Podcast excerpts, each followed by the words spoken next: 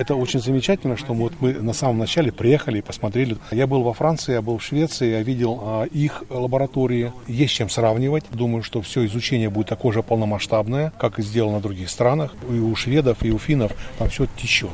Там все капает и кругом а, вода. Но не хотелось бы, чтобы у нас было такое же.